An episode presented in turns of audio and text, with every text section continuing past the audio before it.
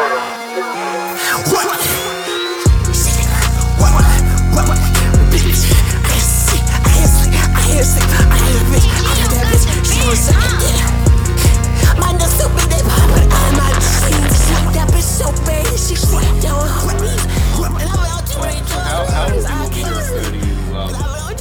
you for the podcast? Because I know that you have the quirked white boy on Twitter, but I don't know because I know you, you told me that you don't use uh, your real name on Twitter much these I- days, but or Um, hmm. it's up to you. Is this is are we gonna have this in the pod? Is the question. Um, well, no, because we'll um, I'll probably cut out this bit, but like, but like when we're like actually like in the actual discussion, like, like how how do you want me to call you? You know what I mean?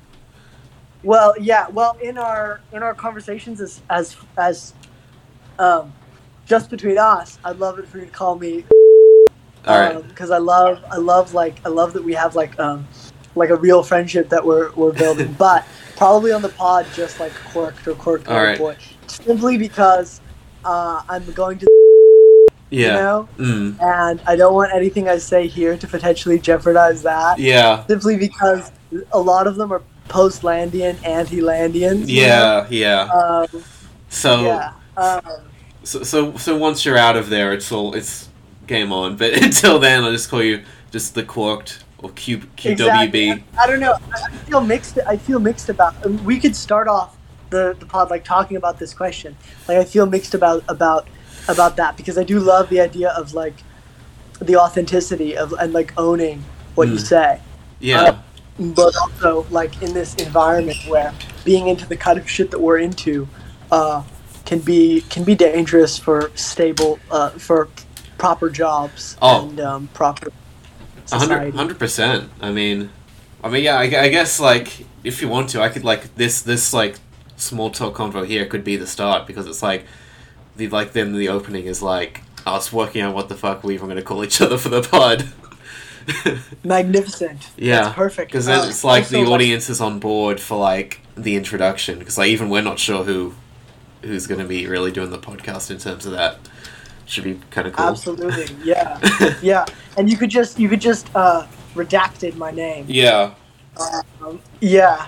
Yeah. In fact, it might. I mean, it might be a lot of editing work, but it would be funny Oh yeah. you call me my name and then we redacted every instance of it. I mean, hey, I mean, I've got the editing experience, so I'm more than happy to. Fuck yeah. So yeah. So then. So then. Um, it's just. Yeah. Call me. Call me quirked or right. redacted interchangeably. Yeah. Do you want me to call you? Uh, uh, um, what do you want me to call you? Probably just uh, Micah, I guess, because that's the Micah. yeah. Perfect. For now, I'm probably not gonna start putting out putting my name in association with my Twitter until I have the my book out at the very least, and even then, it'll be very under the radar. Um, Yeah. Absolutely. Shit. I think the last one was just formatting the chapter lengths because like the first one was like twice as long as the second one, so I had to like cut some of the first one and stick it on the front of the second one. Ah, I get you. Because I didn't I didn't want them to be like t- too. I think the first one is still the longest chapter, but it's like not as much anymore. when you write, do you feel like you write? Um, do you feel like you you write like um, too much often? Um, mm, I would say if anything, I write too little. Because the, the thing that I have is I write very much like broad picture, and sometimes I need to remind myself to like focus more on the details when it's necessary. If that makes sense. Absolutely. I find that I have sort of like an, an opposite problem where like, well, not necessarily opposite actually. Like, I'll start with like a thesis statement that I think is is interesting and important and relatively manageable, um, but then there are just so many other connected ideas. Like I think horizontally too too quickly and too intensely, and then and then my project has like become a monster. um, like this like fucking monstrous like spread out thing and i need to just continually cut down cut down cut down um, and like and so like usually like when i'm writing essays for um, i usually like when it starts if it's like a, a 3000 word count or like I don't know, like a 20 page word count. At first, I'm like, fuck, it's so much. And then by the end of it, I'm at like 30 pages, and I still haven't like finished my conclusion, and I'm like, fuck, this is way too much. Oh man, so I, I wish I had that problem. but like as I'm writing it, I'm having trouble. Like it's that's a struggle. That's after like you know a week and a half of really intense writing and Mm. like multiple fe- times feeling blocked. Uh, so usually what I do to like not feel blocked is I, I break each section into like um, into like its own document, and then Right. also like when I'm making like an outline, I have to be constantly like making a new outline, making a new outline, making a new, because like what what like the scope is like constantly changing. You know. Mm, yeah. I think I I think pro- that might be the reason why I can't do like a very sprawling thing is that I don't really have like a solid outline I ever put down. I usually have like some rough ideas and then I usually write some like if I get inspiration to write one part of it, I like write that and then I just have all these disparate uh, separate paragraphs and fragments that slowly build into each other over time. So like I can have like That's a paragraph on like the first part and then a paragraph of the last part done within the same week, and then all in between isn't done until like months later. That's a that's a very interesting process. Um, I Mm. think that kind of freed process of writing uh, is very beautiful. Um, Mhm. I'd say I have a weird connection to it because I, I, I need like some structure Mm. to be able to do anything. Uh, but like, I think part of it is is going taking classes where I'm taking classes. Um, like the uh, the academic standards are really high, so I like kind of hyper organize or I organize more than I normally would because I have like this fear of not being organized enough. Right. You know, Mm. and not having my my reasoning clear Yeah. uh, clear enough. Yeah. so I, I so if it feels like we have like the the opposite problems of what we would want ideally by the sounds of it. Is that you? Is Yeah, I mean- like I want to be able to write these sprawling, monstrous stuff, and like you want to be able to write less. I think I highly recommend um, for you to apply and take classes where I'm taking classes.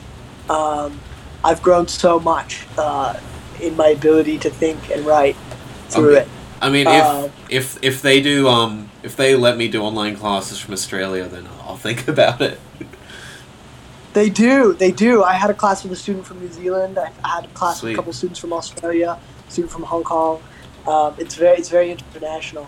Sweet. Well, Um, uh, yeah, I'll, I'll I'll probably do that once I finish my current uh, degree, which I'm like halfway through at the moment. So Yeah, yeah. I uh, I think what when I go when I go to school in the Bay Area in the fall, I'm gonna be trying to do the online classes while while going to school. So we'll see if that's too much. oh it could be god, too much, it, it might be. and it might be fucked because the, those those those classes um, are much more interesting than anything I'm gonna be learning in a fucking analytic philosophy department. yeah. Isn't isn't Bay Area where all the uh, the fucking rationalists have their meetups and shit? Yeah, it's so fucking stupid. The um, the major uh, the major thinker of my university is, is Judith Butler. Oh, Yeah, oh, just fucking kill me. she fucking bastardized Foucault. yeah. Or wait, did I did I misgender her? I think or them. I It's think Ju- that they're they may be there. I have no idea, honestly. All I know is that Judith bastardized Foucault Yeah. the worst way. I actually I read like a I read like a 400 page dissertation that someone wrote on like why how Judith Butler misused and misconstrued Foucault because I was so angry about about it and I like I read through it all. It was super dense. Okay, okay, so yeah, official declaration: Quirked Angelic Jihad is an anti-Judith Butler podcast. Absolutely. Well, we're against we're against any fucking any fucking instantiation of re-territorialization or recoding. Um, and the academy is, is one of the one of the one of the worst, most horrifying, anthropocentric, Mm. uh, uh, top-down Platonic fascist command structures. So Yeah, I'm gonna I'm gonna borrow uh. I'm gonna I'm gonna borrow a phrase from uh, Chad Haag, the Indian philosopher. Shout out, my man. We love Chad Haag. yeah, but this this is an anti-academic philosophy podcast. as he says, is anti-academic philosophy, which is not. It's not anti-academic philosophy. It's anti-academic philosophy. So, Um, so I, I guess now let's like we can probably get into the actual meat and bones of the podcast. We can start with. Uh, I guess we can explain the name. Like, Pork Angelic Jihad. yeah. So, for a start, it's obviously the part of our Twitter names because you're a Quirked White Boy. I'm, a, I'm Angel Meat 101. Um, and then Jihad is just. I think you're, you're the one who came up with the Jihad part. This is a holy war on the part of deterritorialization. Absolute deterritorialization is the divine. yeah, no, absolutely. I mean, like, that's that's like actually true from like a theological perspective. Not that I know very much about theology, but like one of the few concepts I am familiar with is like the the cloud of unknowing, which I only know because it was the name of a Gorillaz song as well, which is like it's kind of like the the mental state like you're you're in when you're you kind of like yourself kind of fades away in the divine light of God. I think that's my vague understanding of it.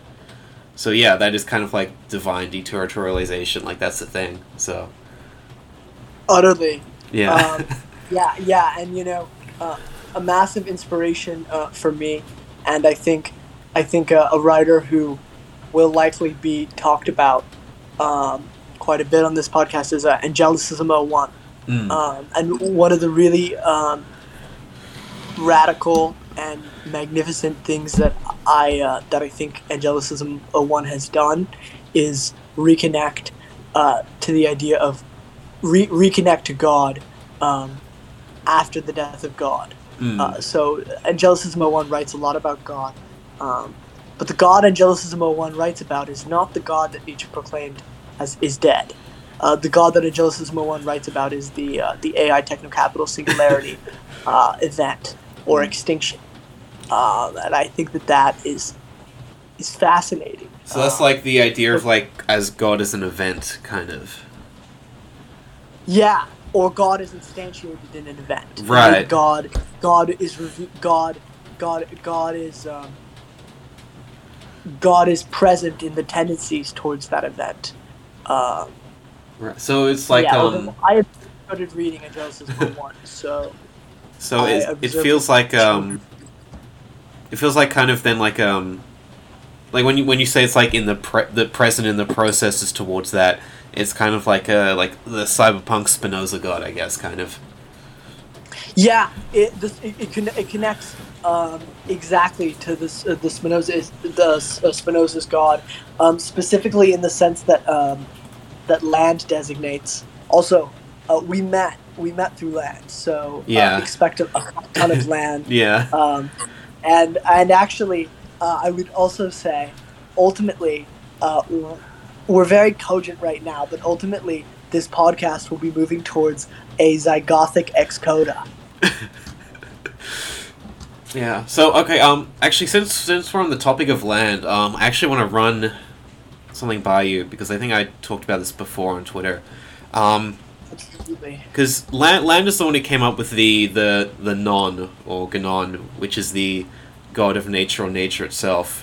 Which to me, I I feel like it's the same thing as Spinoza's god, but Nick says it isn't, and I don't really see the difference whatsoever. Where does Nick say it isn't? Is Um, it Xenosystem? Yeah, Yeah. because I, um, because because like I'm getting into like as a result of like doing psychedelics, I'm getting into like the like god ish and like more like pagan stuff. So, like the kind of idea is like nature is like kind of the manifestation of of God or some divine spirit is something I'm very drawn to at the moment. And so obviously because I like to I usually interpret a lot of stuff through the kind of Landian or post-Landian lens of philosophy. So so I'm very much drawn to kind of the linking the Spinoza Spinozistic con- conception with Gnon, and then Land said, explicitly says that it's not really the same thing, but I read his explanation for it and I don't really understand the difference. First, I just want to say I, I think that, that, that that's exactly it. We are very firmly. Uh, uh, this is the post Landian podcast. Mm. We are uh, we are we are playing around the corpse of Land's uh, Land's work Mm. In a way that I think in the way that I think is is, is very um, is uh, in a way that I think is is sorely lacking. Um, I think lots of I think lots of the thinkers who like would be considered post land have have um, in, in sort of a cowardly move sort of disowned land completely Yeah. um, and especially those those British thinkers and of course Reza Mm. who who is brilliant Yeah. um, but also sickly um, I mean, like, Uh, I'm I'm not gonna give them like like a, too much flack for kind of like disavowing Land's more recent work because I, I feel that yeah you don't even have to be in academia to kind of find a lot of it distasteful.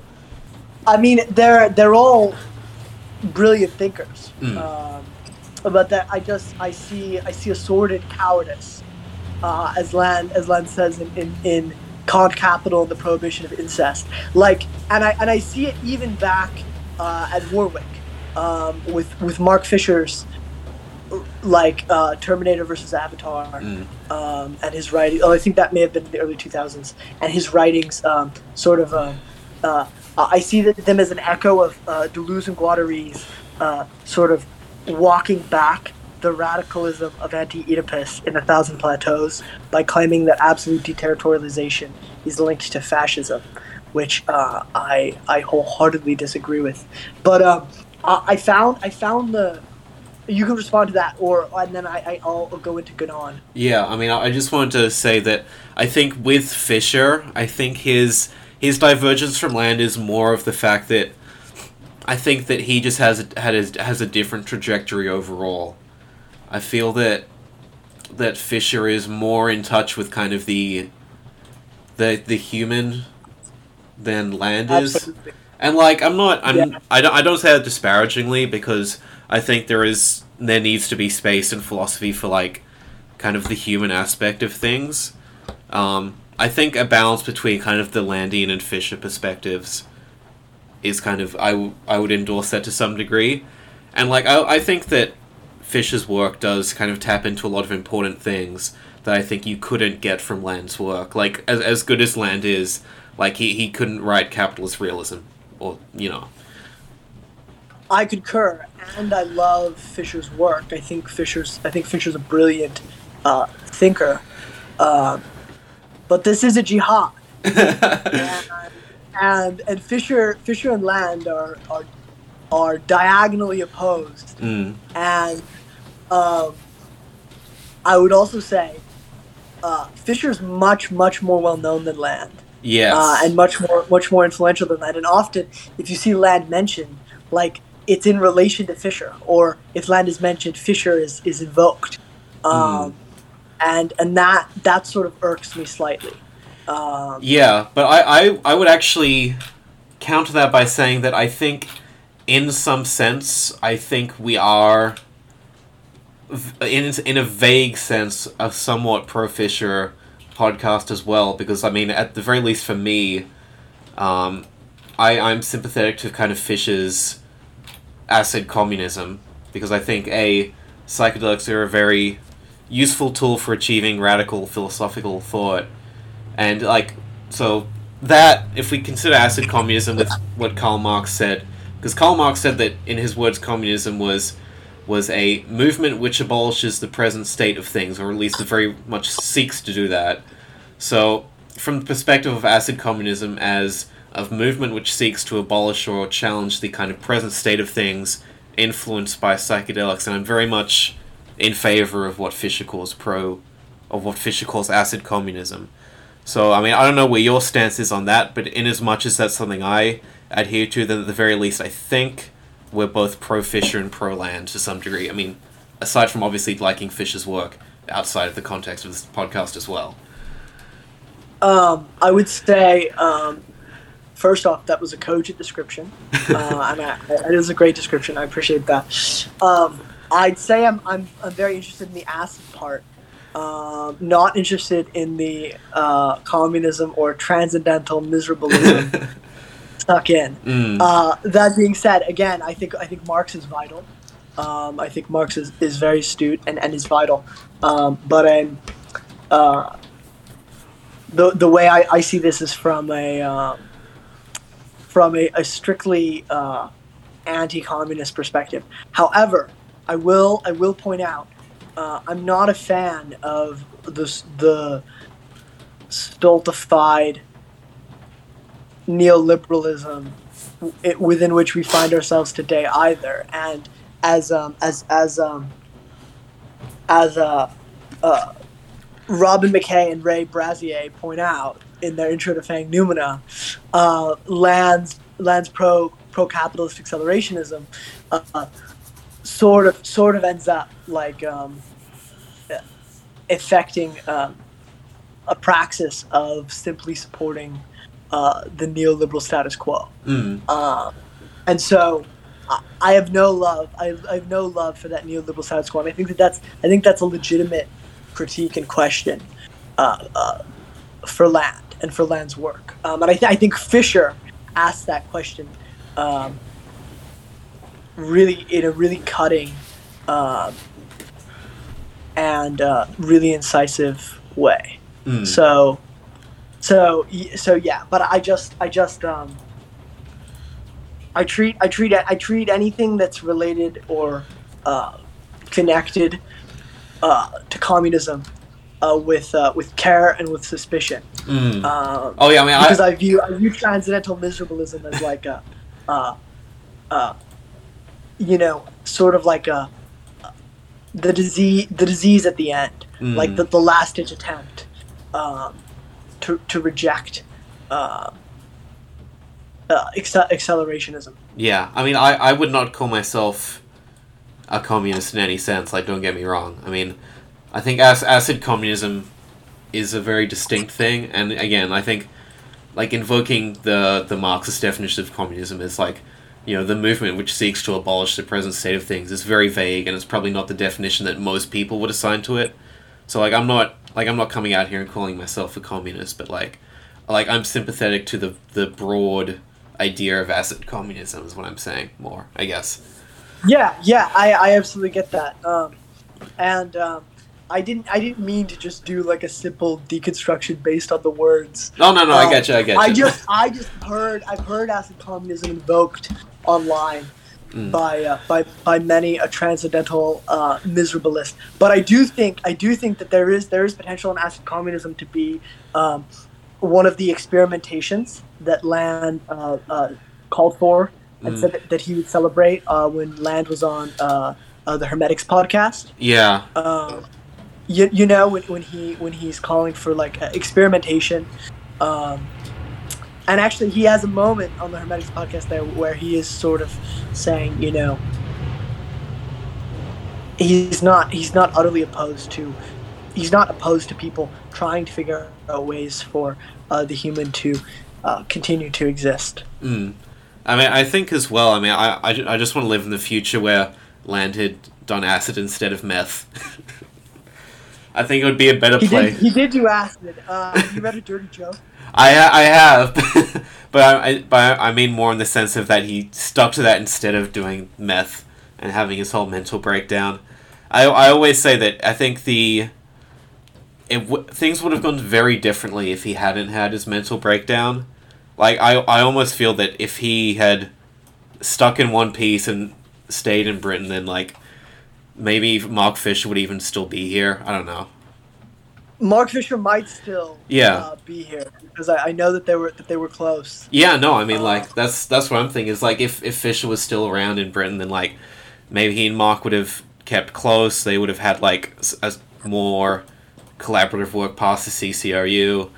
Mark would have I don't know maybe opened up to Nick about his issues. I don't know. I mean like because I it feels weird to like speculate because like, I don't want to Oh. speculate on like the personal lives of like two people I haven't met, especially with because I, I, really don't know much about like Fisher's mental health beyond the depression thing, so I don't want to speculate about who he was or was not talking to about it.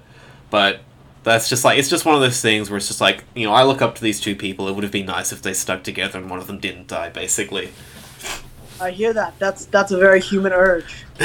Uh, cut it out. cut it out.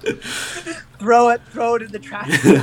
no, but um, I actually I, I disagree. I think um, I think uh, methamphetamine is a sacred substance. Uh, of course, I'm quirked white boy. Yeah, Uh, I've never done I think meth, so methamphetamine is a sacred substance, and I'm I'm I'm uh, I'm I'm glad that Land uh, that Land Land uh, accelerated uh, his his his his amount of use uh, of methamphetamine, and I, I think you really see that reflected in Fanged Noumena, and I think I think I think the the increase in Land's use of methamphetamine really mirrors um, mirrors sort of the desperation and the sort of animal scrabbling at, at, at attempting escape Mm. um, that's chronicled in Fanged Noumena.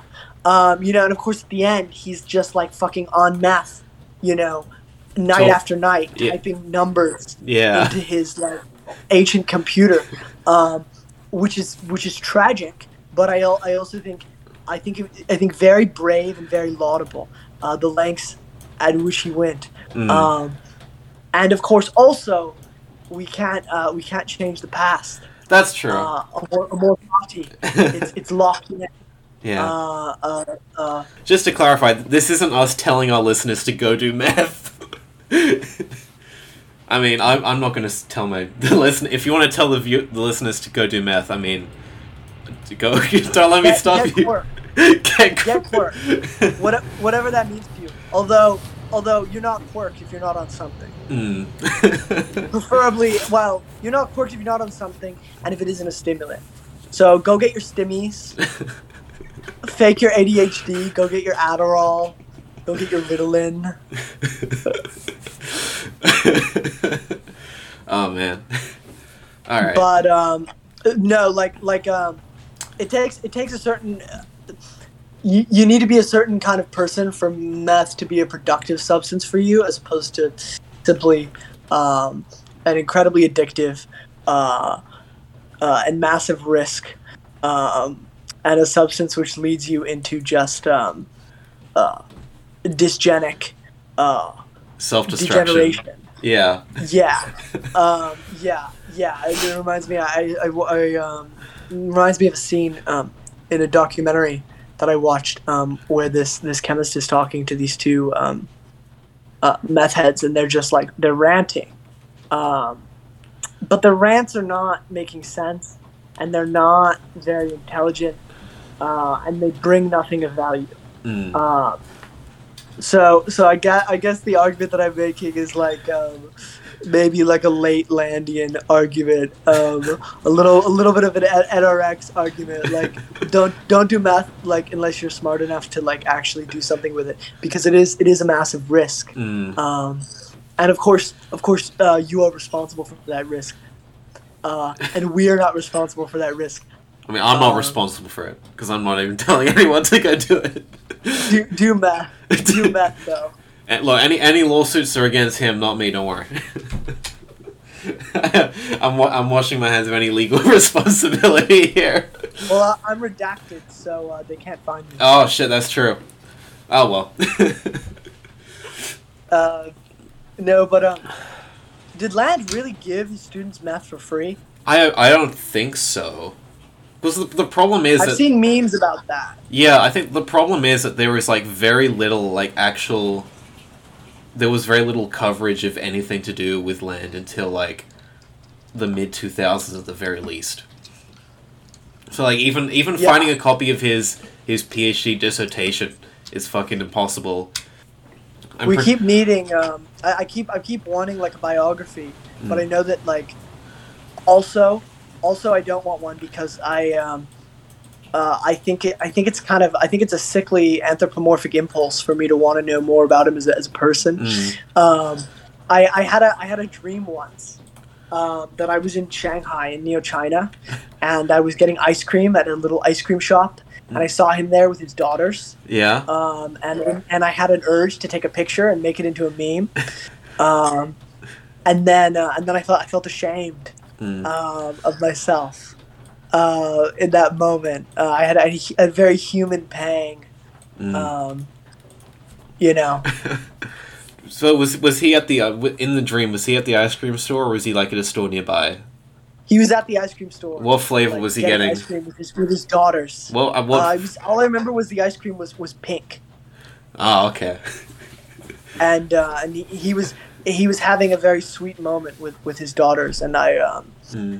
And I, I was thinking, uh, oh, he's fostering new Amazons in our midst. um,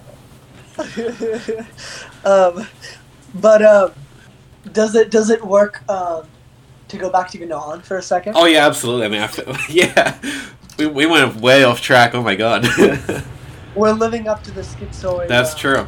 Yeah, we, we can go to Gnon, and then after that, we'll probably go to the the social media stuff we want to talk about in the first place. Perfect. Um, also, I have to issue an apology to all of our listeners. We're much more cogent than we will be in the future. Um, our, our goal, uh, I think, is to remain uh, rigorous Hmm. um, and incisive, but to become uh, uh, more and more uh, uh, skits. Uh, It's only getting weirder from here on out. From here on out. yeah, absolutely. Mm. Yeah, this is by far the most. This will by far be the, the easiest to follow. um, yeah, you know how podca- podcasts sort of start and, and they sort of are figuring out like how to do what they want to do well. yeah. We'll be doing that in a, in a schizoid direction. it's gonna get worse. I, I feel that your your schizoid evolution is going to be way more exponential than mine.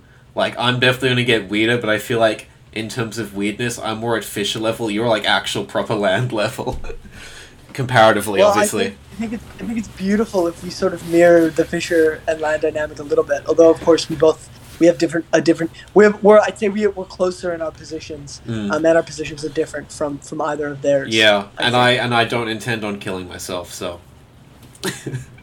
I don't intend on uh, moving to Neo China. um, actually, there was a really interesting blog post that I read a little bit about. I just want to mention really quickly, like writing about like Land, uh, Fisher as an instantiation of like leftist uh, melancholia, and then Land as an instantiation of like right wing psycho- psychotic like uh, urge to violence, and then Mm. Fisher's like the, the melancholic urge to self violence. Like Fisher directs it inwards, Land directs it outwards, which I think is very interesting. Yeah, that's. I actually agree with that thesis. All right, in that Uh, case, we'll, let's get back to Gnon or Ganon. But we should, but we should, we should, in terms of talking about like me- mental, mental, mental uh, uh, issues in psychology. Um, Land has a really good piece that's, um, I think it might be called neuroses, um, and it's about like this, the positive feedback loops of neurotic um, behavior. And I found it. I found I was reading it, and it was after Fisher's death, I think, or it may have been written before Fisher's death. It was written in like the mid to late 2000s, right. and um, so would it have um, been one of those pieces that was in like um, where, where would it have been? I don't think I've read that one. It wasn't in Jacobin. I um I have the document that it was in. It was in like a. Uh, uh, I actually I found it because um, of uh, Xenogothic, um, wrote about it when he was writing about his depression, right. and I think it um I think I think maybe, uh, in it Land is writing a little bit like to Fisher, Mm. um a little bit in it with with some empathy, um, which I think is kind of sad Mm. um, and maybe a little bit poignant. Uh, Yeah, it's called titled Neuroses on the fictional psychopathology of abstract horror, and it relates to Lovecraft. Um, yeah, it was published um, by the Center for Experimental Ontology. All right, I'll definitely Um, um, I'll I'll give it a read then. Yeah, I don't think I've read that one. Excellent. I'll I'll send it to you. Sweet. Um, yeah. So so for our listeners, yeah, Parasol, um, Journal of the Center for Experimental Ontology. Um, yeah, I think it I think it might be Zone Four or Zone Five uh, is the the one that it's in, but it's titled um, it's titled uh, uh, Neuroses on the Fictional Psychopathology of Abstract Horror. Um, okay. Um, so from uh, from Xenosystems. So going back to Gnon from Xenosystems. Um, can you hear me? yeah, yeah, yeah. Uh, Spinozistic Deus Natura is a decision of equivalence, so it does not describe Gnon. Gnon's interior is not equation but suspension. It tells us nothing about God or nature, but only that reality rules. Mm. I mean, I That's interesting. yeah. I, I don't I don't know if I'm just like not advanced enough in philosophy to get that, or if, if there really is not. Because it feels like a distinction without a difference, but I don't know even know what the distinction means. I think I, I, I don't think it means that Spinoza's God isn't connected to, to God. I think I think even him mentioning it very clearly illustrates Spinoza's God is connected to Gnon. Um, I think maybe it has to do with the with um, with um, with with I think it I think it has to do with the idea that like one can reason. Uh, Spinoza's Deus sive natura is a result of reasoning. Um, Right. And reason. Gnon is like Beyond uh, reason. is, is beyond reasoning. Yeah. All right. So you can only sort of gesture at, at Gnon. But like uh, another another another um, something that I think is, is very relevant here is his essay um, "Making It with Death," um, and I've been thinking about this a lot in terms of uh, God as absolute deterritorialization, um, Land writes. Um, in "Making It with Death," Land writes. Um, uh, Spinoza's substance is a desert god. God is impersonal zero, as a death that remains the unconscious subject of production. It is important at this stage to note that Spinoza changes the sense of desert religion. No longer a religion sprung from the desert, it becomes a desert at the heart of religion. Um, so sort of God, God as that as that desert uh, signal signal zero, uh, Right. null. Well, a Nile, I guess. Yeah, Nile. Mm. Um, I think I think Gnon. Um, I think Gnon is very is very related to that. But I do think Gnon might be might be slightly different because I think I think about you know that quote where Land talks about how nature is like this brutal threshing machine. Yeah, is that from um from Hellbaked? Yeah, That's one of my favorite fucking land paragraphs. Oh. yeah, me as well. It's, it's great. I- love Um, it, especially because it's think- yeah, it's very relevant to the dysgenics issue, which I'm very much well researched on. dysgenics. Yeah, like li- literally, the the biggest fucking thing is like literally the left would have so much more political relevancy if they like cared about that stuff because it's like.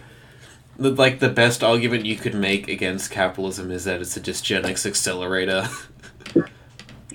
but instead, every argument is about capitalism is like something not as effective. I feel like, or most of them. Well, the problem with the left uh, is they're clinging to um, humanism Mm. and like the most dog and the a tendency towards those for those humanisms to be the most dogmatic uh, forms of humanisms, Mm. um, to which an acknowledgement of dysgenics is uh, uh, poison. Mm. You know, I think. Yeah, I think I think as well. There's just I, there's also just a general aversion to kind of acknowledging the kind of role of biology in socio-political events or systems. I think when you when you kind of acknowledge dysgenics, because a lot of the lines of argument along dysgenics brush up against like uh, cognitive ability, and obviously that's a very hairy topic for a lot of leftists, as many people know, because like that because then that diverged. When you open up the door to the discussion of genetics and intelligence, I mean, we, we all know what happened when the bell curve was published. We know where this discussion goes. Is that inevitably it's if if you even kind of talk about this, like it's like you're you're justifying poverty or something. It seems to be the the assumption. Yeah, I think the brilliance of the Dark Enlightenment, which I only sort of uh, really caught onto this specific aspect of, of, of that of that essay um, on like my third or fourth read, is sort of that Land is not advocating um, uh, for like um, a fascistic interpretation of um, of dysgenics or a leftist interpretation for, for dysgenics. I mean, obviously, but he's he's sort of arguing that both are anthropocentric and flawed. Um, uh, sort sort of sort of an echo of, of the idea that like we can't we can't approximate Gnon. Yeah, Um, I mean, I'm I'm concerned about dysgenics in as much as like, I I think that it just promotes a lot because it's not like just on like cognitive ability. It's like on a bunch of even like personality traits and stuff. So it's like like if you like regardless of what happens in the future, it's not going to be a great future if everyone's dumber and just generally more awful people as well. Like um, I, I I concur. because Edward Dutton has this the the spiteful mutant hypothesis, which is that it dysgenics selects for basically unhealthy social traits like narcissism, neuroticism, etc., etc. So it, it's not even like, even if you remove the kind of intelligence thing from the dysgenics equation, it is literally just like looking at a future full of like emotionally like unintelligent, like unintelligent individuals. It's just like this is not cohesive. Like even if there's so like that would the, be the, that would be the human the human argument Mm. for uh, the importance of understanding dysgenics. The human, like in quotes, like leftist Yeah. argument for that is Oh, yeah. the social. I mean, I, I think Yeah. that there is not really an argument for the for being concerned about dysgenics outside of uh, humanism. I think because like that the humans are the ones who are mainly getting affected by it. I don't think w- once you kind of escape the the human perspective, there isn't really like a massive argument against dysgenics. At least I don't think so. I think the Oh, well, I think I think I think there's a strong argument in terms of like uh, Landian praxis, which would be like getting us to the singularity. oh, yeah. Well, that's the other that, thing. That's like, what I was going to bring up. Yeah. Vanishes, Mm. right? Because we just become so retarded. Yeah, I mean, well, that's what I was going to bring up is that, like, from the perspective of someone who wants the techno capital singularity to come about, like, ideally, you would want to make sure that, you know, we're at the point where we, where even if stuff starts declining, like, we've still got the momentum to kind of push us over that edge, you know? Um, and maybe we do have that momentum. It looks promising, but I'm not really sure. And even Absolutely. and even then, like, I think even within that, there would be an argument for being concerned about dysgenics because, like, when the, when the techno capital singularity comes, and like the humanity becomes like deterritorialized or whatever, like if we're concerned with like what comes after or like the post-human, like to some degree, I think whatever comes after is going to be influenced somewhat by the state that we're currently in because that's kind of like the base material that it's working from. So I think if you have a lower quality of base material that still has some significant repercussions for kind of the post-human future, post singularity. But I, I guess that also depends a lot on how how deterritorializing this singularity is because I don't know maybe the entirety of the base material gets destroyed as well. I don't know.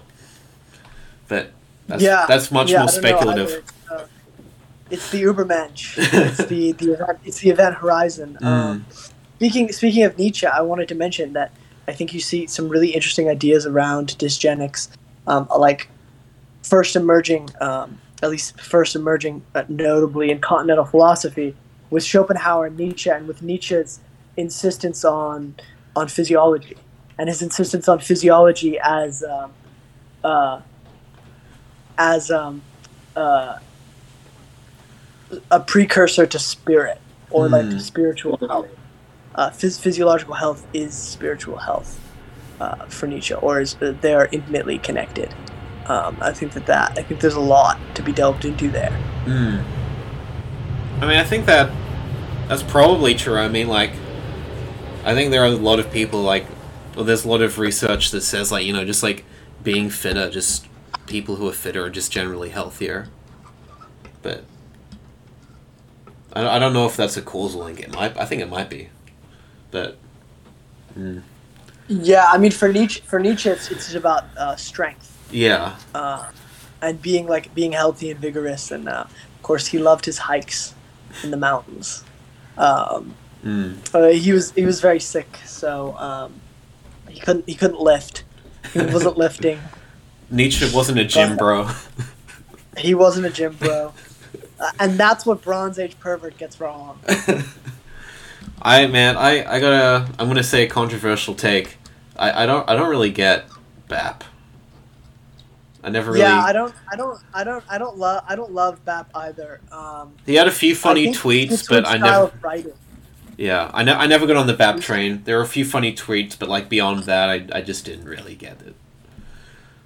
I don't know. I just think I think Bap has a lot of ressentiment, and I think that if he if he if he um, he was committed to being a, student of Nietzsche, um, he would try to move beyond uh, the ressentiment he has for Mm. uh, uh, uh, the queers and women.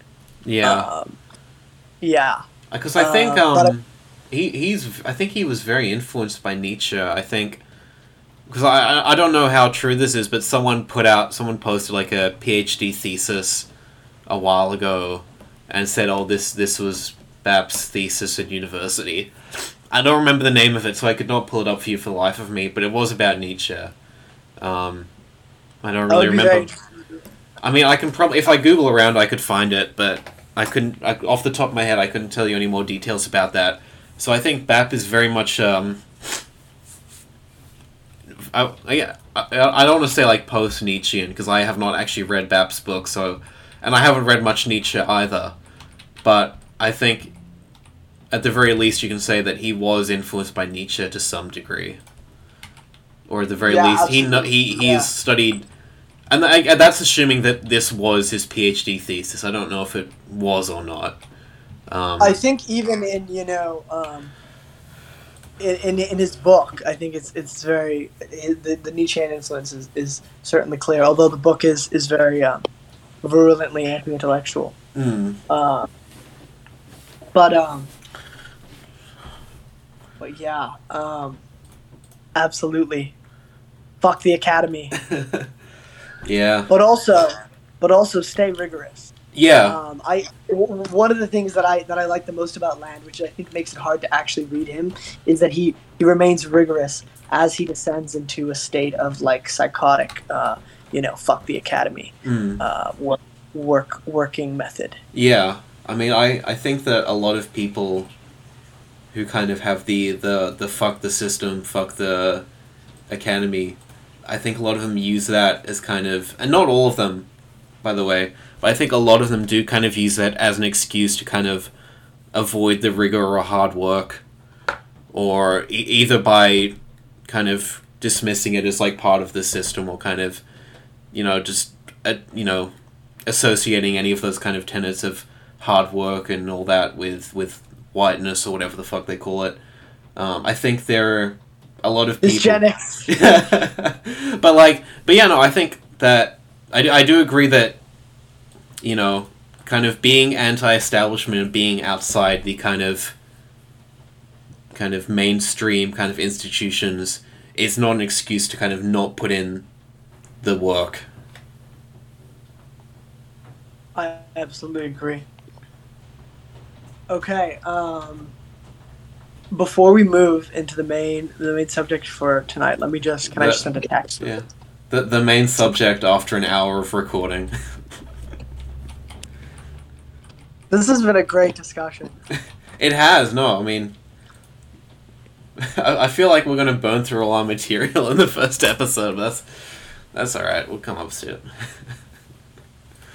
Yeah, we went through a lot of um, material, but we, we, we can which we can go into um, deeper. Um, um, yeah, I am kind of, for the record, I am a little bit. I'm very excited to hear your thoughts on, on uh, Micah on Micah, uh, but I am I am a little bit. I, I am a little bit. I, I'm, I'm very excited to talk about Milady and Charlie Fang, but I am a little bit nervous about that because it's it's a community that I'm very intimately involved in, and it's so new and it's so radical, and I, I Mm. don't. This is not very schizo of me, but I don't want to like misspeak or misinterpret something. Mm. Um, you know. yeah, no, I get also- you. But like I think it'll be great to talk about, though. Oh yeah, yeah, yeah. I mean, I feel like that that there's always that risk whenever you're kind of talking about something that's still very new and emerging. Um, and and I, and I feel like there is not really a large amount of hostility, in group hostility, amongst that kind of the the community. Um, so I think yeah, I, I think even if you miss like a few facts, a few details, like it's not the end of the world. I don't, I don't think your reputation's going to get a hit, like from like the the five people who make it all the way to this point in the episode. But um, I, I get I guess as well that as a warm up, because I reckon that there might be a few view- listeners on my side of things who aren't really familiar with the whole Milady thing, would you be able to give us a quick rundown on like just as a warm up, I guess? Yeah, yeah, it's it's hard. It's hard to give a quick warm up too. Um, uh, I mean, yeah, and in terms of my my sort of um, uh, hesitation to, to speak about it, um, it's not because I am critical at all. I have nothing but uh, utter love for for Milady and for Charlie Fang, and and for that community. I think they're, I think they're fucking awesome. Um, but um, they're they're very new, and it's, it's a lot. Mm. Um, I have a couple of um, so okay, so there's a lot. So uh, Milady is a, a non uh, uh, or I think it's like a, what is it? It's like a, a generative neochibi style Mm. uh, PFP NFT. Uh, Milady's Milady's are NFTs, uh, a set of set of a thou- uh, ten thousand, um, and they are the first NFT to be true art. And the the the JPEG PFPs are not the art. Um, the art is the Milady egregore or communal spirit. Um, Milady is an experiment and um, a development of network spirituality.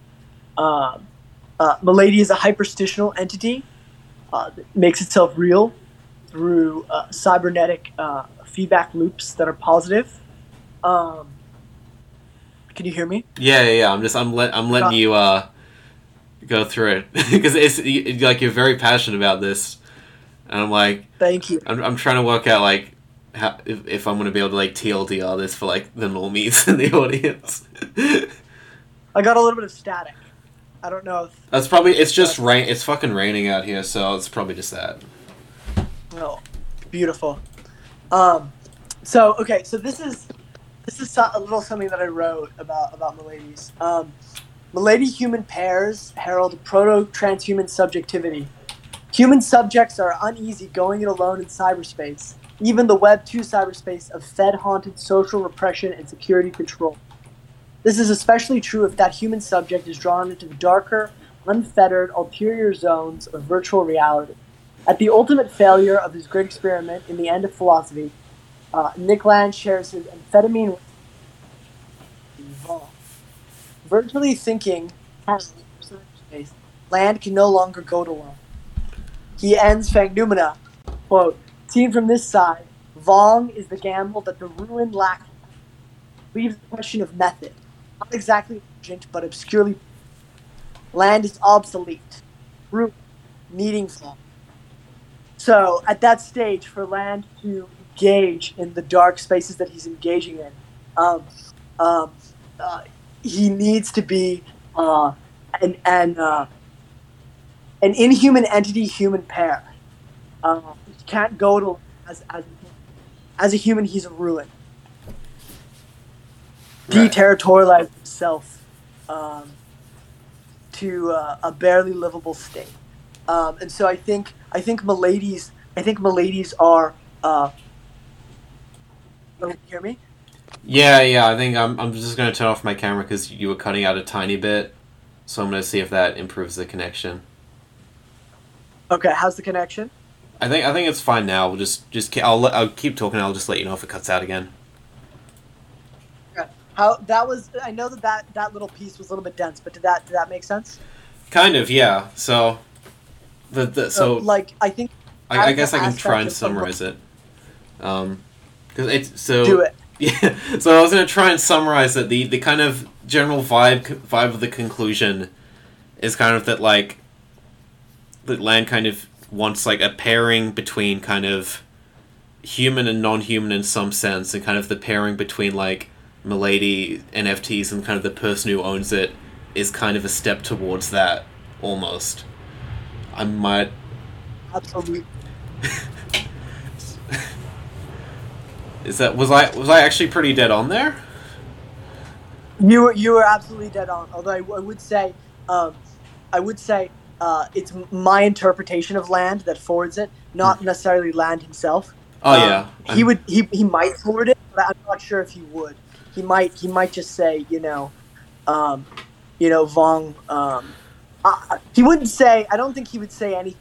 I think Vong Vong is Vong is very real, um, but I I don't know. He might um, I mean, I, I, might disagree with my with my framing of it. I don't know. I mean, at that I- point, Land needed Vong. I, I think that he, he, he said that he doesn't even remember most of the stuff he wrote during the CCRU era anyway, so I don't I don't even think he would necessarily disagree. but um Yeah, yeah, that's that's a that's a good point.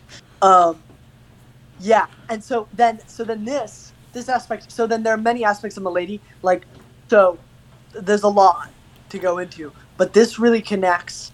Uh, so like in terms of the history of Milady, just very quickly, I'll say Milady was cr- created by um, uh, Co. Um, uh, which was headed by um, by Charlie Fang, who's um, this uh, brilliant radical uh, artist who was behind a project called Mia the Black-Hearted Angel, which is controversial because um, really sort of like what Mia was trying to do is um, uh, accelerate and reveal uh, the evil present in um, the, the evil and just just horror present in certain terminally online uh, communities, such as the uh, anorexic thinspo community and um, the neo-Nazi uh, uh, like trad Kali Yuga community, um, and so uh, the association of Mia with Milady, Milady survived because Milady is strong. She continued to survive, um, but Milady was really conceived very apart from Mia, and in a very different sense. Mia is the black-hearted cyber angel. Milady is the white-pilled, god-pilled, love-pilled um, communal spirit, uh, as opposed to individual. Um, Right. Mia was, was, was the individual. Um, and so, so this connects, I guess, I guess, to sort of like the main focus that we were going for, which is a vital aspect of Milady and of Milady as this human um, virtuality pairing, which is feminization. Hmm.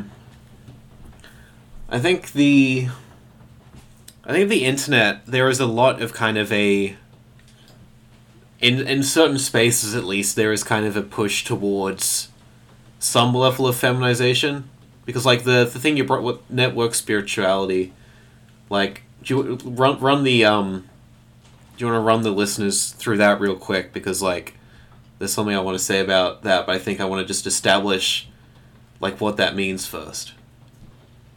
Um, that's a new, that's a concept created by Charlie Fang, so it's very new. Mm. Um, but it, it, it is it, it comes directly out of Land's uh, hyperstition, um, and the work of the CCRU, um, and then it, it connects to to the concept of like an egregore, um,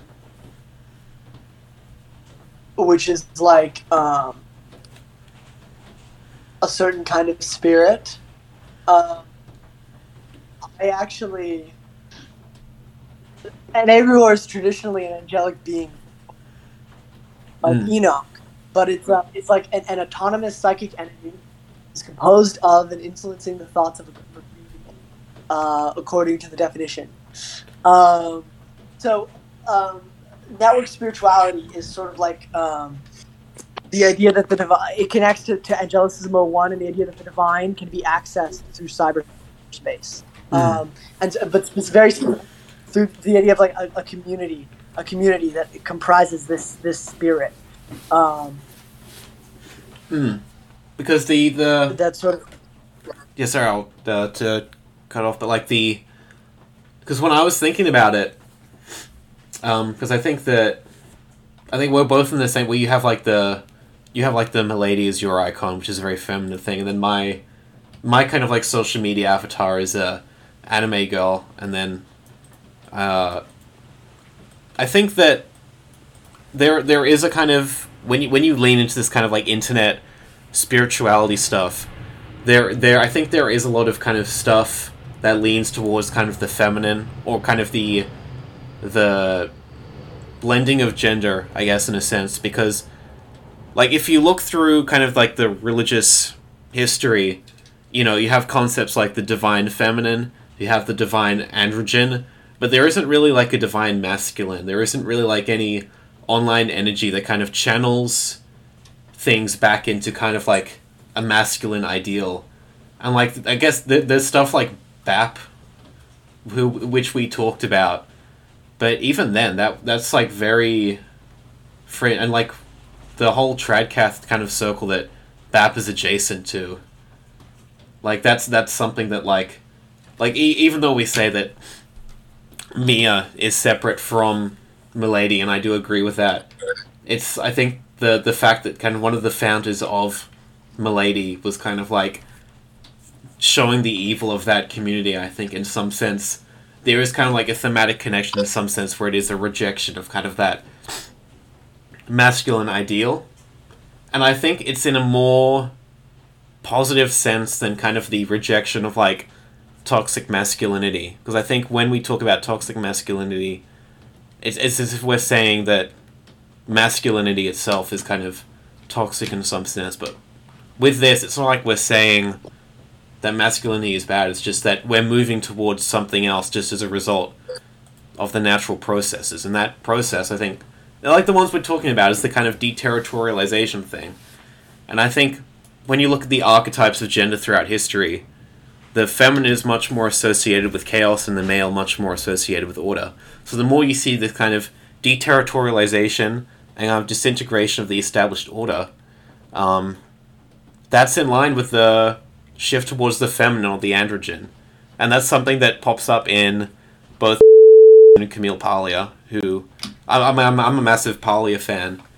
So, kind of the more this kind of internet deterritorialization takes hold, um, and this whole network spirituality and the Angelicism 01 thing, which are very much in line with the whole Milady thing. Um, I think, yeah, there is a reason that there is kind of this shift towards kind of the digital feminine. But I think I think that was an incredible point.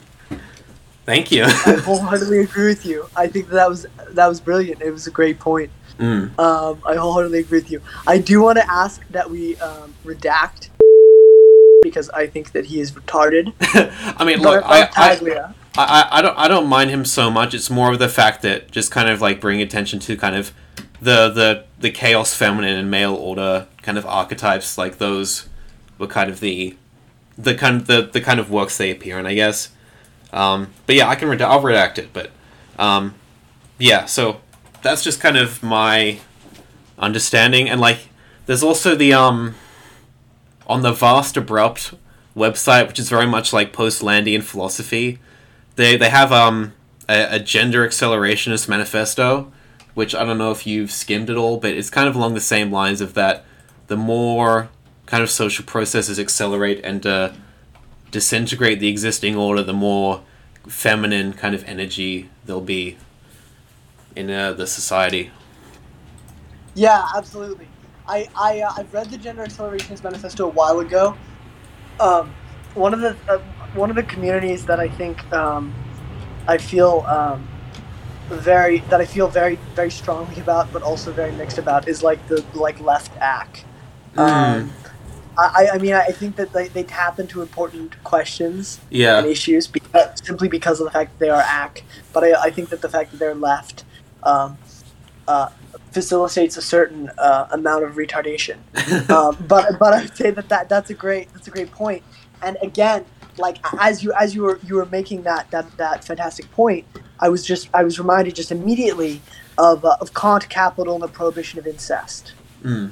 um, the first essay in Fanged Noumena, um, in, in which which is just an amazing essay.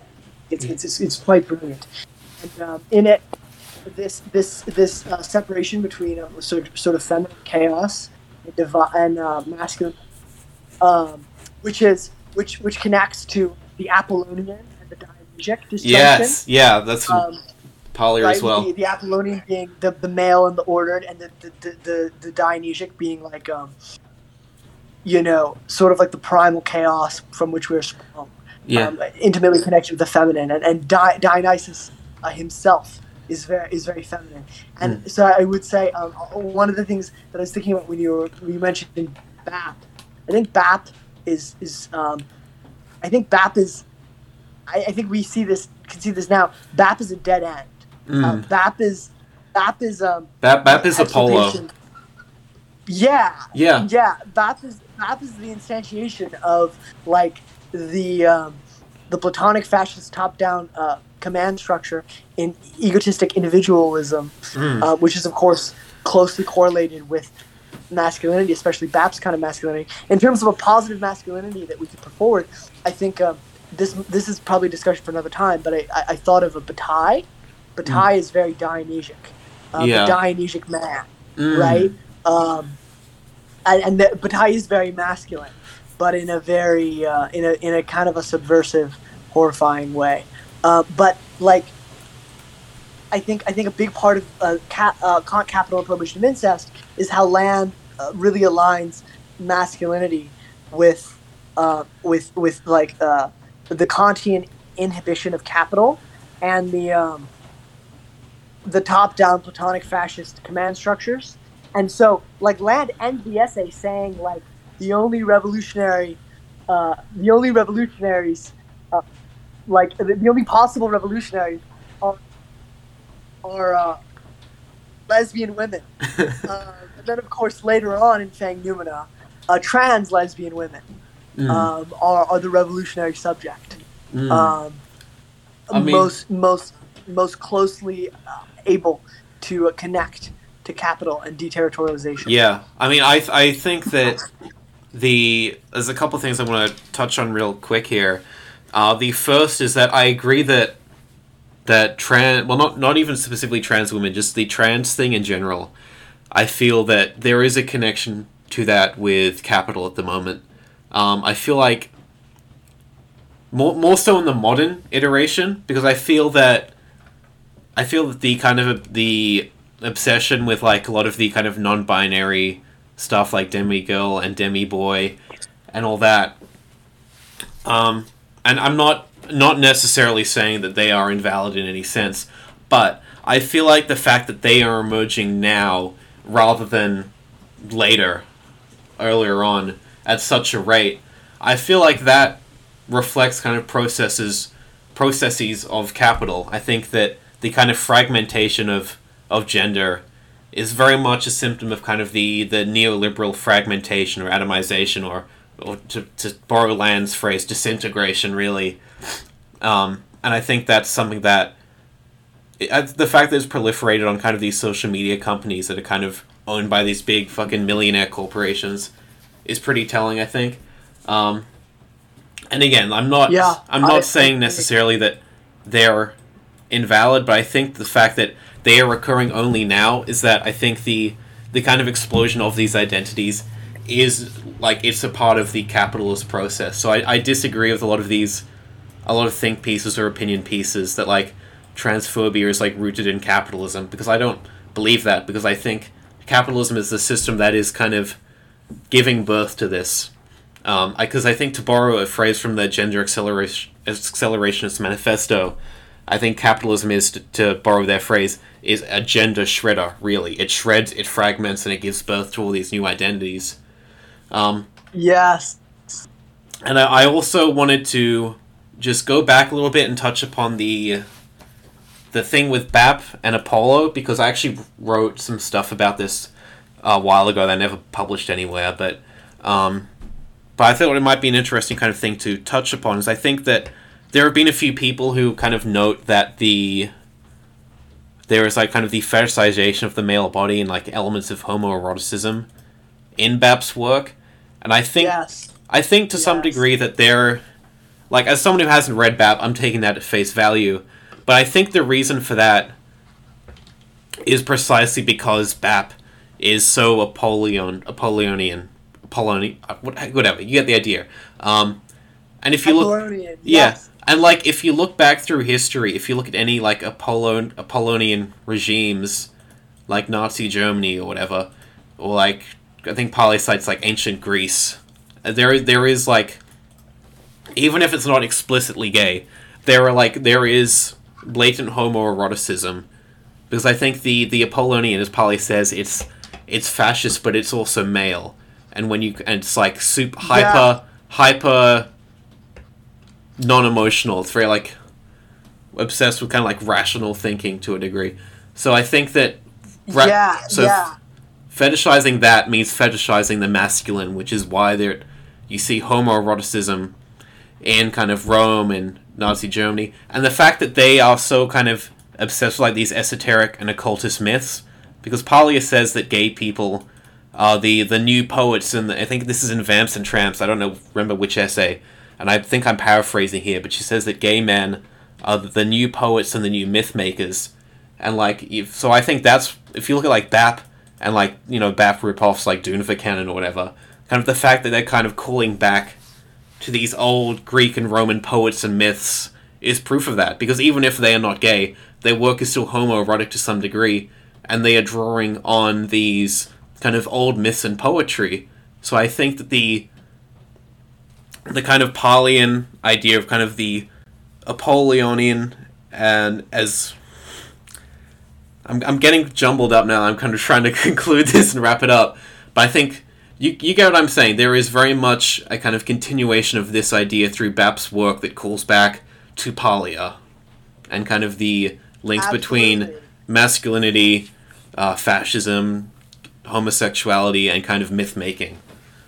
I think that's I absolutely agree. and I think that that model of um, masculinity, like that's like I'm not trying to say that like like fascism is gay or that gay people are fascist or whatever, but what I am saying is that I think that kind of uh, understanding is the not necessarily the correct way to kind of view masculinity, but I appreciate it much more than kind of the appeal to toxic masculinity because that doesn't really tell us anything. Whereas kind of the the Paglian idea is very much rooted in kind of historical uh, archetypes and kind of myths, and then it's carried over past Paglia's work. So there's like a kind of validation past the point that she's written it. So I kind of agree with her on that.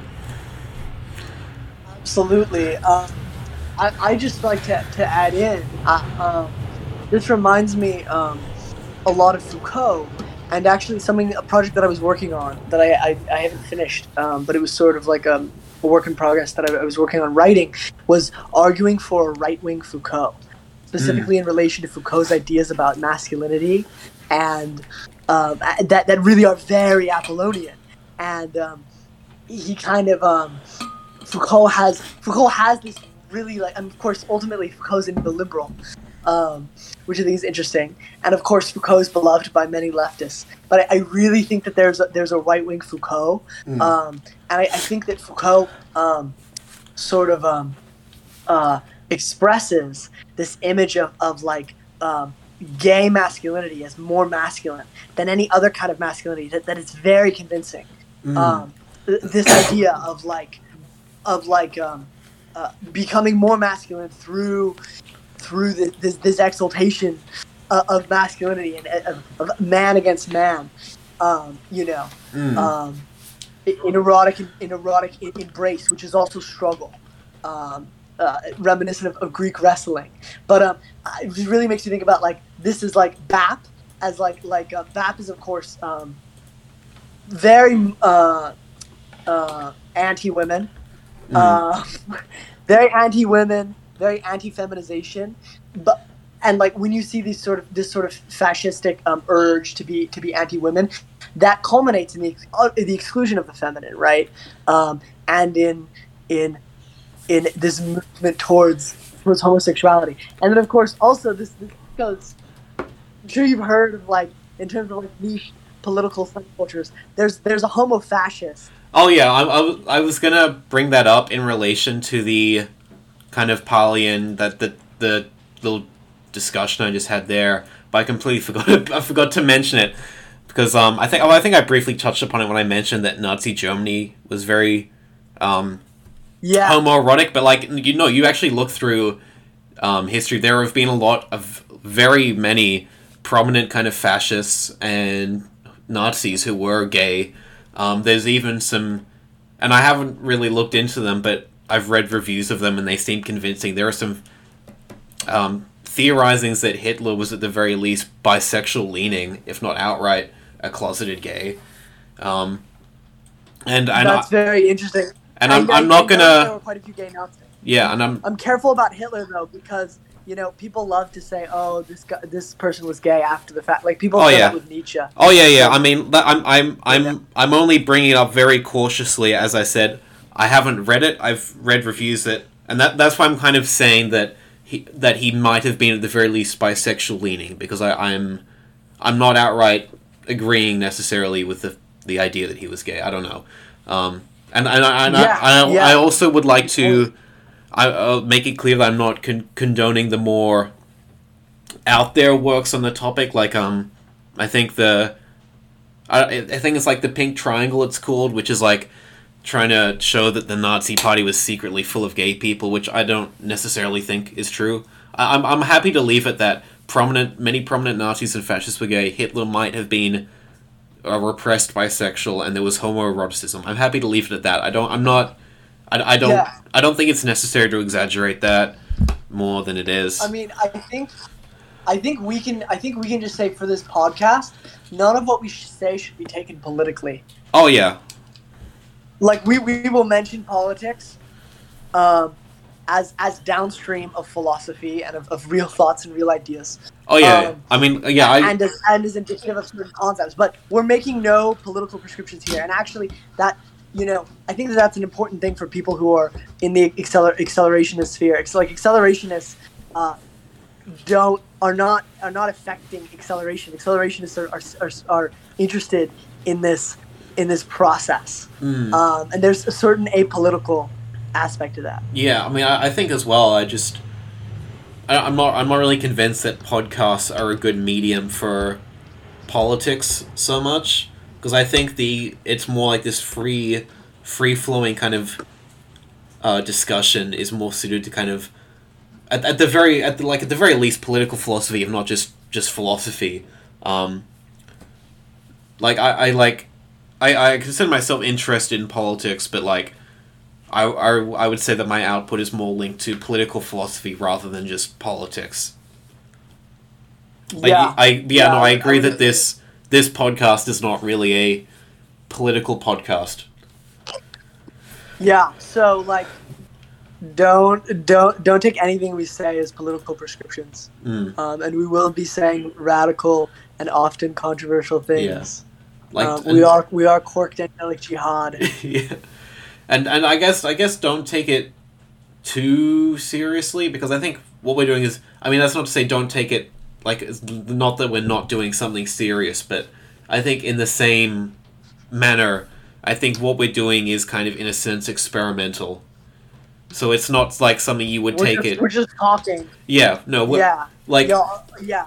Uh, We believe very passionately in in the views and opinions and thoughts that we espouse, but these these are not um, set in stone. mm, and these are not um, we're not coming at this from the from the platonic fascist top down apollonian command structure. Yeah, because like that. like the whole point of philosophy is not to in my opinion at least the whole point of philosophy isn't to say this is what i believe and this is why it's correct. It's to present a new idea that might be correct and it's also a collaborative enterprise. Like in one sense you are standing on top of the shoulders of giants because you're invoking all these thinkers who drew upon other thinkers who drew upon other thinkers. It's like totals all the way down.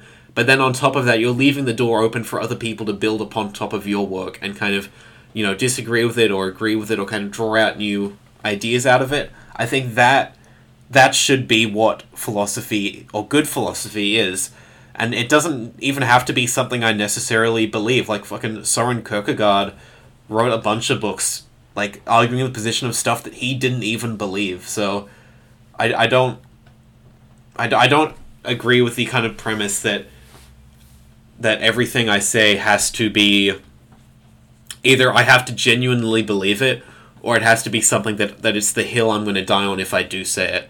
I think that is yes I think that's it's it's not only kind of harmful to philosophy as a whole, but I think it's just harmful to even like even like politics because it's like like what what is politics if you can't play devil's advocate or kind of ex- espouse a theory that's still work in progress? Like like I, I don't think it's healthy to just kind of this this idea that you have to be willing to die on the hill of anything that you say or else you shouldn't say it because like sometimes you need to say something just to like put it out there and see how it will re- to get feedback to see how it will go down.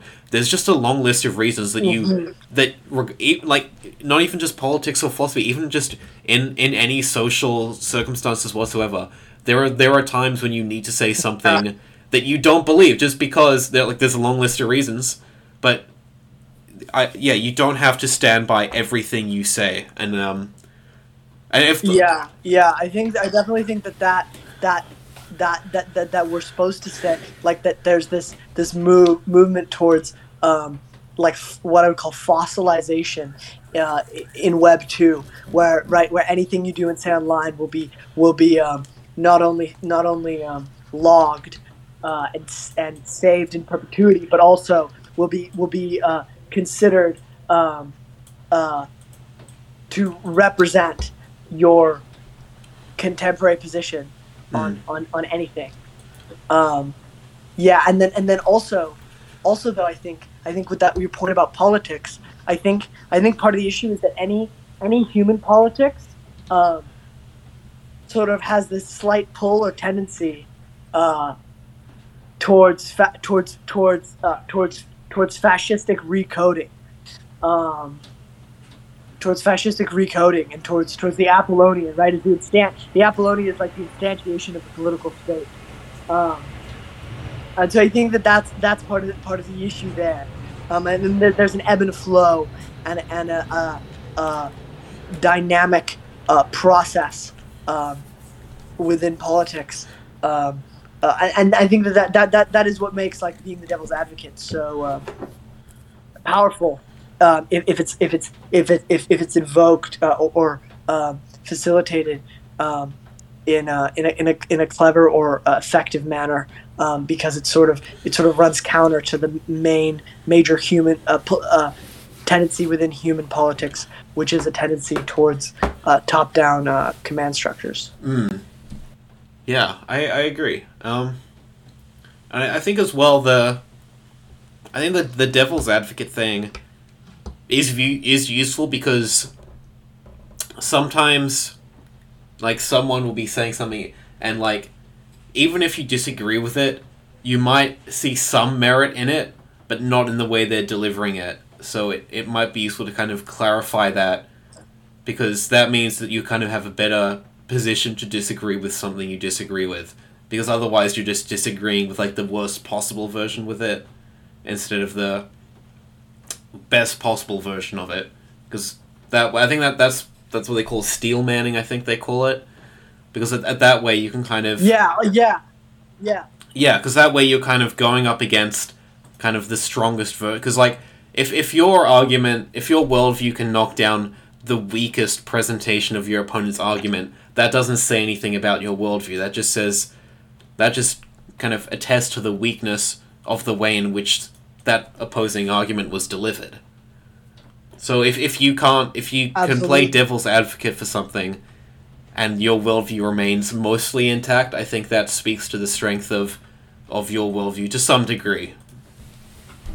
But Yeah, although I do I do think that that process is um, is subject to um, suspicion because of uh, the threat of uh, Hegelian dialectics. mm, Um, although Hegelian dialectics are um, the perfect uh, exemplar of, uh, of recoding, of uh, humanistic anthropocentric recoding processes. So, uh, I guess, I guess, um, I, I guess that's that's commensurate. I guess I guess that works. Um, um, yeah. Um, I actually I, I have a thread uh, that's titled "Milady Unchained from Asimov Rom." The white-hearted subversion of cyber femininity as cunt horror slave, um, which I think is very relevant to what we're talking about, specifically talking about like milady femininity. But I also think it's it's a very long thread, Mm. um, and I think I think we're sort of I think we're sort of I think I think this is like um, I think this has been a long and and rich episode. Yeah. Um, I mean, if, if you want to like maybe we should say wrapping things up, I, I mean that's cool with me. I think yeah, we're like at an hour and a, over an hour and a half on, and like obviously I'm gonna cut out some of the small talk at the start, so it's probably more like one hour twenty. But like, I feel like yeah, we have gone on for a while with a pretty dense convo. But um, Yeah, absolutely. Yeah.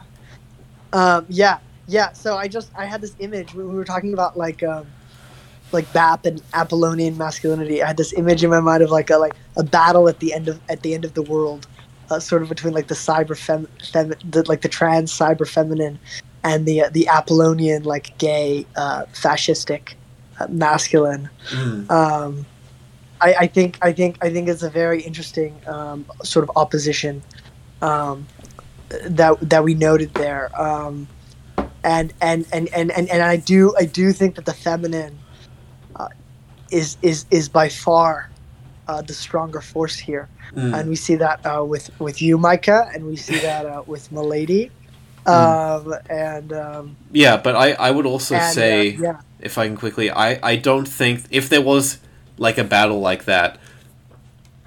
I'm I'm not convinced that any one side would come out on top because if you look at like the like Paglia's work, she notes that the the Apollo the forces of Apollo and Dionysius they they rarely stay in power for long. They stay in power and then eventually the other force takes over. There's always a swing back and forth. And that's, you know, the Yeah. the chaos feminine, the yin yang, it, these two kind of exist. One cannot exist without the other because, like, and I, I know you don't like Hegel that much, but I will kind of draw upon Hegel here. And because Uh, no, because one of the things Hegel says about this the notion of difference is that to a degree difference is is defined in opposition to the difference between two things. So like I, the feminine cannot exist without the masculine because the feminine kind of exists in relation to that. So I think if if the, one of them did kind of eradicate the other, then it, it would it would stop be- being feminine because there would be no masculine to contrast it to. Well, well, yeah, yeah, I would say I would say yes, yes, but this is from the, the Hegelian perspective, or fr- from the locked-in uh, anthropocentric human perspective. I would say I would say um, the framing, the framing for, for the same problem or the same um, issue uh, that I that I personally prefer uh, because sort of it allows for uh, what Land would, would call exit um, is is the Deleuzian the, the Deleuze-Guattarian uh, way of putting it, which would be uh, within we're within currently within a system that is is, is in homeostasis. Um, Mm. it's a negative feedback loop, right, between Apollo and Dionysus, right? Yeah.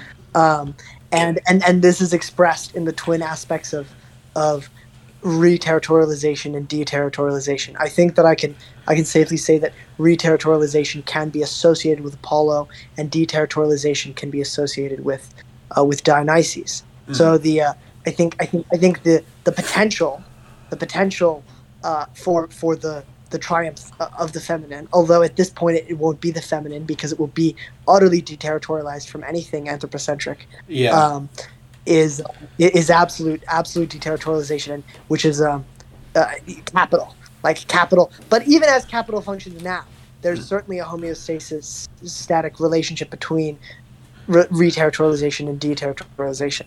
And I could say like Land's Land's wager, or his um, his bet, or his hope, uh, is that event is that is that deterritorialization um, will break out of this homeo homeostatic loop and um, decode everything. Mm. Um, so that's that's I'd say that's why I'm ultimately more more bullish on um, on the on the feminine than on the masculine in this in this, in this context. But I, I really I really appreciate you bringing Hegel into it because Hegel Hegel Hegel um, very clearly elucidates like um, what he would call you know sort of like a theory a theory that applies to everything but I, I would say it applies only to within this homeostatic circle Mm. this negative feedback loop um, which which which doesn't necessarily have to be the way things are right um, and there's there's a Land line that I'm trying to think of from Meltdown which is I think it's like um, uh, it's it's like um, uh, oh, what is it it's it's like about reality it's like you know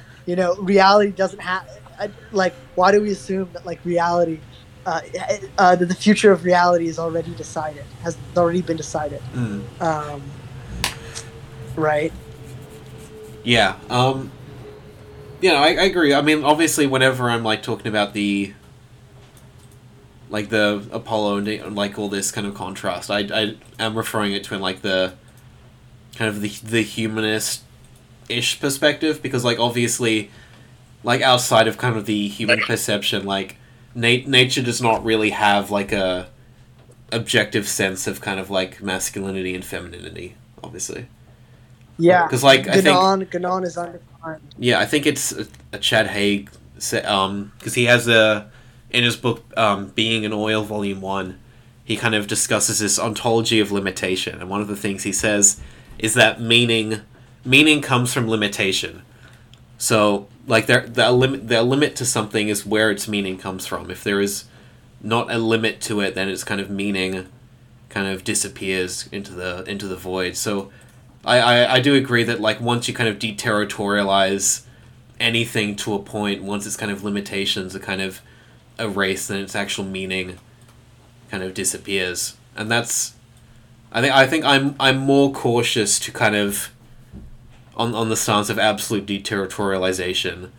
But like I, th- I think I think that's pretty obvious. So like like we said, if the the dynamic here is very much that like if you're Land, then I'm Fisher. I'm much more in touch with the human to a degree, but I think I think not not to the point where it's like I'm gonna put a break on everything, because I think that my my perspective is that if absolute deterritorialization is inevitable, then like I, the the best thing to do is just buckle up and prepare for it as best as I can. It's not to stop it from happening at any means possible.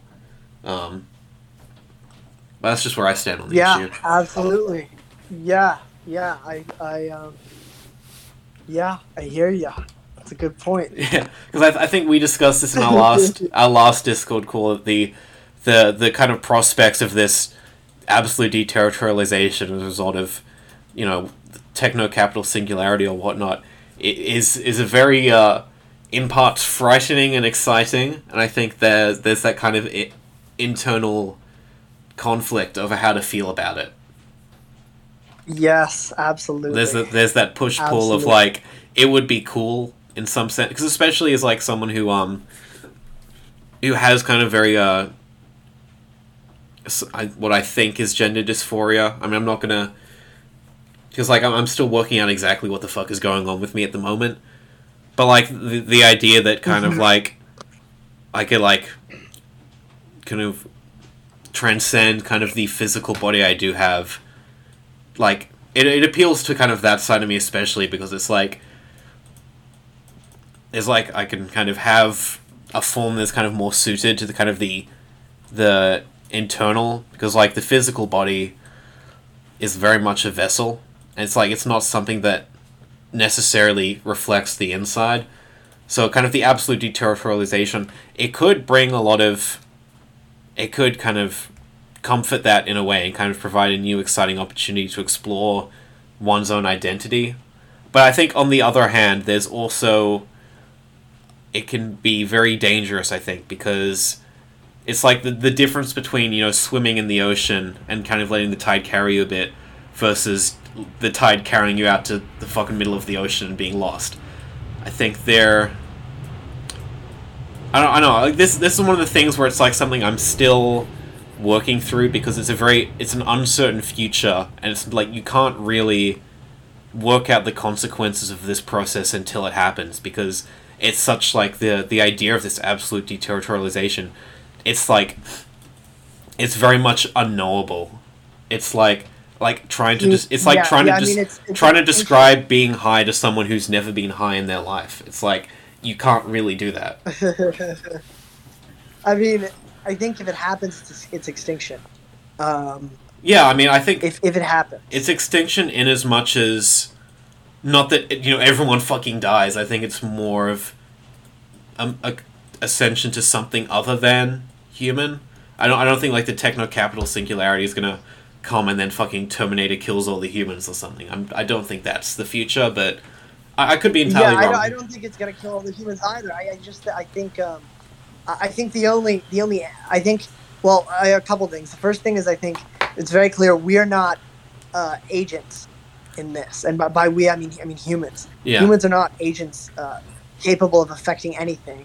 Um, the process either continues the way that Land hopes it might, or it um, it continues in, in other interesting um, stra- and strange ways. Mm. But um, I, I would say, yeah, yeah, the idea that, that like term- Terminator ki- like kills the humans like specifically Yeah. is um is is abs- absolutely wrong. I, I would think it would be more like um, you know, humans are forgotten Yeah. uh, and and die die not die off die off um, being utterly disconnected from uh, the teat of capital Mm. um, you know as as uh, the teat of capital on you know on the artificial earth yeah. um, you know Like I, I, no recourse to yeah. And prim like I, I, I only clarify because I think the kind of like the mental image when I hear extinction, like I, I like I think of like fucking like koalas dying in forest fires or something. But like I think you know when when when we talk about that in the context of like deterritorialization or the techno capital singularity, I think the extinction of humanity means something much different. But like I, so I'm just kind of like clarifying it, I guess, in a sense. Yeah, absolutely. Yeah. Um, I mean, I do, I do think though that that image of like the koalas burning the forest fires, like, like, um, the relation that that that, that te- the techno that techno capital like has to us is sort of like that. Oh right? yeah, no, Like, it, um, it's it's fitting in that sense. like, um, like you know, like like um like like yeah, like the like the techno capital would never um would not be interested in like um in like um in in in like actively killing us or anything but Yeah. it's like those processes right Mm. like like like just you know massive swaths of, of like like you know like mass many many many humans right could could be burned you know for Mm. some you know yeah, uh, you know, I, I- just as part of some, of some like um, n- like natural climate um, issue caused by um, uh, AI capital industrialization, or you know, as a result of you know clearing the land for something. oh yeah, yeah. I mean, know, absolutely. Uh, it's not even aware that. I, I think. Well, I think I think humans are going to go. Um, I think there's going to be like a divergent evolution. Where I think the more well-off humans kind of get access to all the more advanced technology and kind of accelerate themselves to fucking post-humanism. Then a lot of other ones don't, and then they get wiped Yeah. out. Maybe, but I, yeah. So. But I don't. But I don't think it's going to be like absolute extinction. I think that that it's extinction in as much as that that some humans will live, but they will become something other than human, as opposed to just all of humans dying off completely. I think that's what I mean. yeah i mean i think i think any any humans that remain human even relatively so you know with, with cybernetic mods um i, I think um i think i think i think uh fa- face extinction um but in that in that koala in a forest fire sense Mm. you know which is very real Yeah. uh, and and and very and very like yeah yeah and that that doesn't mean that there won't be be post uh, humans um, n- descended from humans Mm. you know but that's uh, that's still the extinction maybe of the human. making yeah. maybe making themselves like participating in the uh, the techno capital singularity um, Mm. sort of um, I don't even know if I should say system. Um, like, and there's also the question of like the techno capital singularity seems very singular. Um, I mean, it's kind of in the title, isn't it? right way to look at it. But yeah, but I like to think about it maybe as like the, the te- like uh, like the te- like the techno capital singularities. Like it's like um, Like it's going to be like distributed. capitalism functions on yeah like fun- capitalism functions on competition right so like yeah. the idea like and maybe a, way that this starts is like uh, ai corporations Mm. um, you know um, yeah that are that uh, yeah and, and uh, the process of warfare um, Mm. Because especially as we i mean kind I, of I um, know maybe especially if we kind of transition to like this uh i mean if if Dugin is right about kind of the uh the transition to the multipolar world then i think yeah there'll definitely be more than one I, I, I, is just is it still a singularity if there's more than one or whatever it is there, i think there's going to be more than one of them as kind of the the multipolar thing kind of comes into effect. But I mean, I think that's a whole other tin of worms. I think I think at that point, I think we Yes, although they're not. Although, like to clarify, they're not. Um, they're not multipolar in that they, they're different. They're di- they're separated by by the vast gulf between like civilizations and and thus spirit, as Dugin would have it. But there, there, there is there is a singular aspect, not not like a hive mind, but there's a singular aspect. Um, uh, to to them as as entities within the within the process of capital. And you Mm. know, I think something that Land sort of argues is that capitalism itself um, is this techno capital uh, AI singularity from the assembling future, itself yeah, retroactively the future. yeah, yeah. So so it would it would maybe be composed of numerous um, smaller AIs, sort of yeah. All right, um, we're coming up on like intelligent form. All right, so I, I got like two hours coming up on my recorder, so I think um, I think this might be a good point to start wrapping it up. I think we've had a good fucking. That's a good place to call to call it. Is the fucking the end of the fucking world. I think. The the end of the fucking Well, the end of the human species, Uh, at least. The end of human species. Unless, unless if Yeah. you have anything also- else you want to add, real quick. Mean, we can Um, keep going for as long as you want, but I think that I think we have kind of reached a good point. But yeah, up to you. No, I, I agree. I think that we should we should end it as well. Um, I do think I do would love to talk more with you about um, feminization though, and um, and Milady and Micah Oh yeah, and I your mean, experience with it. Uh, Yeah, I mean, I we can Uh, we can do that in a next episode if you want, because like, ne- next episode. because I, I think yeah. if I think Next if we episode. kept going, would it's like it's not going to stop. Yeah, yeah, yeah, and also I guess uh, my my my brain is like um, a little bit um, the scattered. the maybe. stimmies are Uh, the stimmies are wearing off. Yeah, exactly. Yeah, the stimmies are wearing off. Um, well, Yeah. this is a great episode. Yeah, this this can be like the, the first half of the introduction episode. Fantastic. Yeah, we should have part one and part two for sure. Yeah, we call it like a, a an authentic introduction or some shit. I don't know. We can maybe more schizo than that, but all right. Yeah, we can uh, we can brainstorm uh, later. But, All right. uh, excellent. Uh, Corpse and Joe Jihad. Yeah, Close to Joe Jihad, episode one. Stare at the sun, alcohol Yeah, paralysis. that's, that's, that, that's a great first. Spraying that crazy shit up. It's touchdown. Uh, uh, uh. And then I fuck up judge shit off that shit. Block wager. Oh yeah, shit. Bing bong bongo all day. I always find a way. Transcend both time and space. Who knows what time of day? It's time to shake what night it is. I'ma break through pain, reload this childhood jigsaw pay. Play of the natural fatal childhood ching chong bing bong kids don't play. Grace Jones Queen, let's get it. Grace Jones Queen, let's get it. Grace Jones Queen, let's get it.